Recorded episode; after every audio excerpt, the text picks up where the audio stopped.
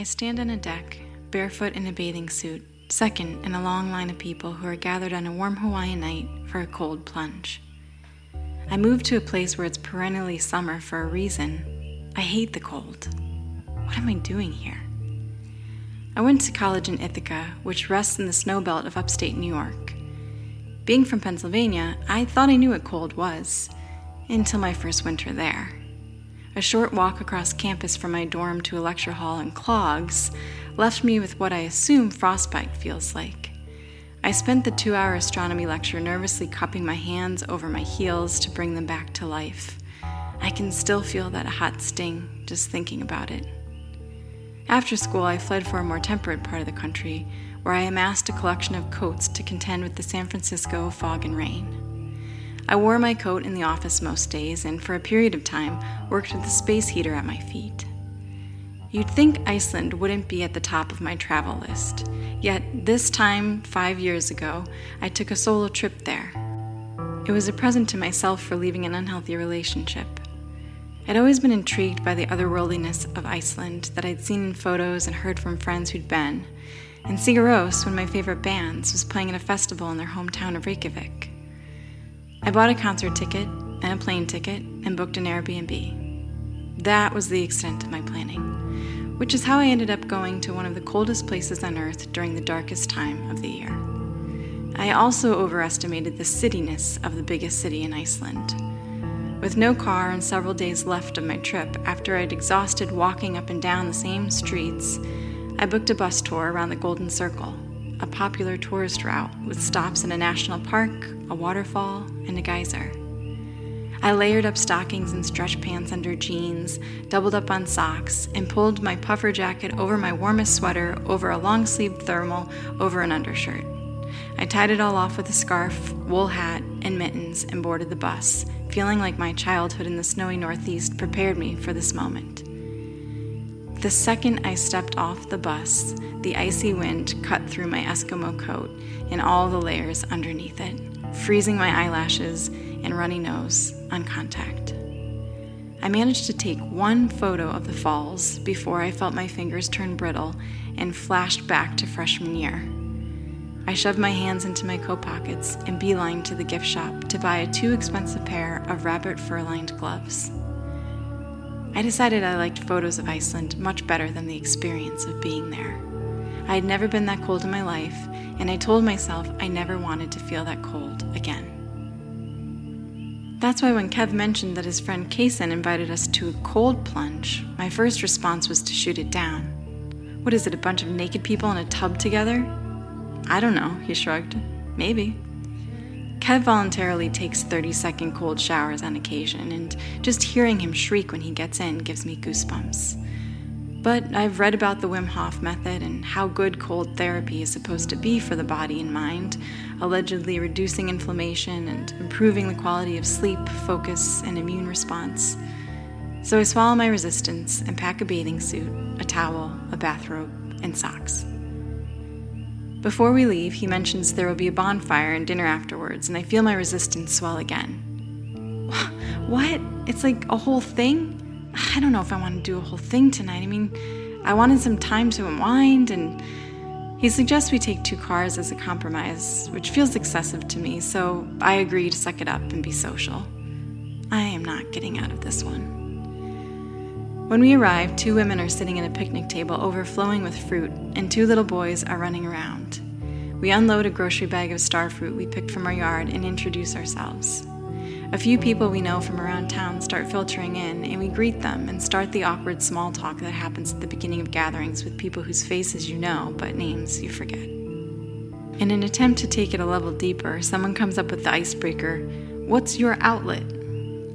Most people say dance, or music, or surfing. Someone says bear horseback riding, and I think these are exactly the type of people who would show up for an ice bath. I keep my answer, writing, to myself. Kaysen, the guy whose place it is, comes by to welcome us. He's running around preparing the bonfire and a big pot of curry and chili for after the plunge. He suggests we take a walk around the property to collect some flowers to add to the tub. We take our time, scanning the perimeter for pops of color like it's an Easter egg hunt, and after about 10 minutes, a handful of people are holding small bouquets of yellows, purples, magentas, and oranges. Kaysen escorts us to the tub area, which is a deck draped in a string of warm lights, three tubs beneath them. He takes a body sized bag of ice from the tub on the left and dumps it into the galvanized metal tub in the middle, already filled with cold water. He points to the tub to the right of it and instructs us to shower before we enter the ice bath. Then he puts on some calming music and leaves. I surprise myself when I'm the first in line. I float my bouquet on top of the ice water like a delicate little iceberg and strip down to my suit. Kev and I planned to go in together, but he went to get a towel, so I let a woman who's eager to go in first. She strips naked and steps into the tub. Tell me when it's 111, she says to Konstantin, an enthusiastic Russian who volunteered to be the timekeeper. The woman gets out at two minutes, satisfied to have beaten her goal. Everyone claps.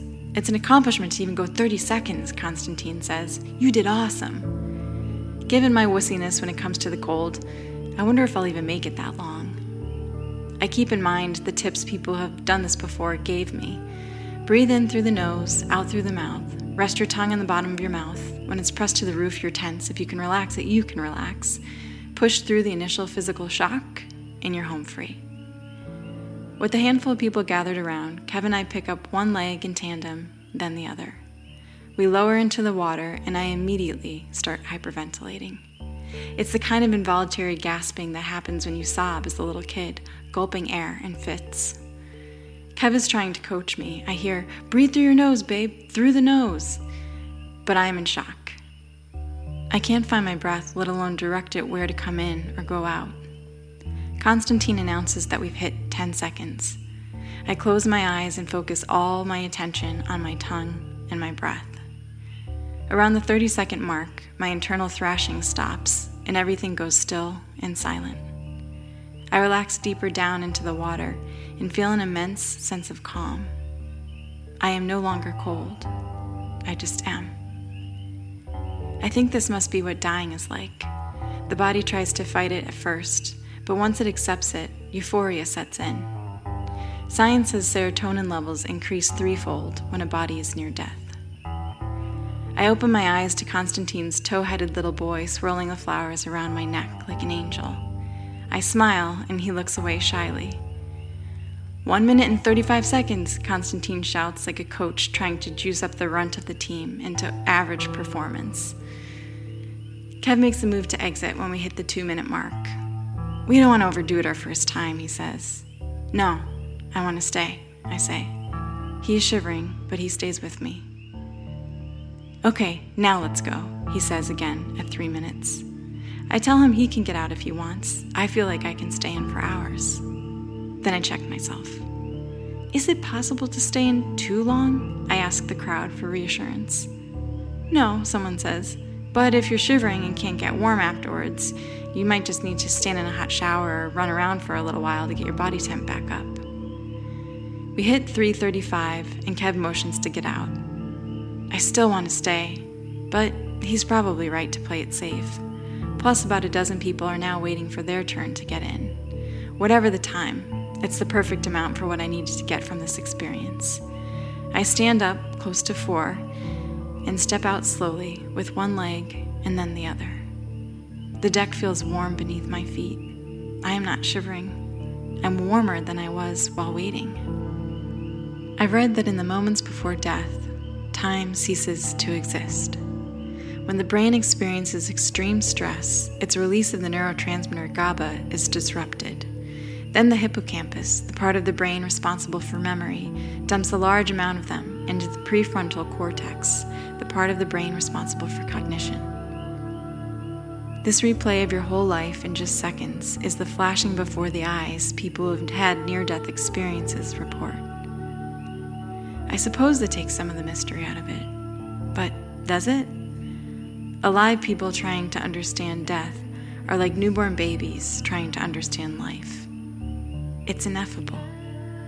And when we're let in on the secret at the end, it's not a moment too soon. In our last few moments after the breathing stops, we feel infinite because we finally realize that we are.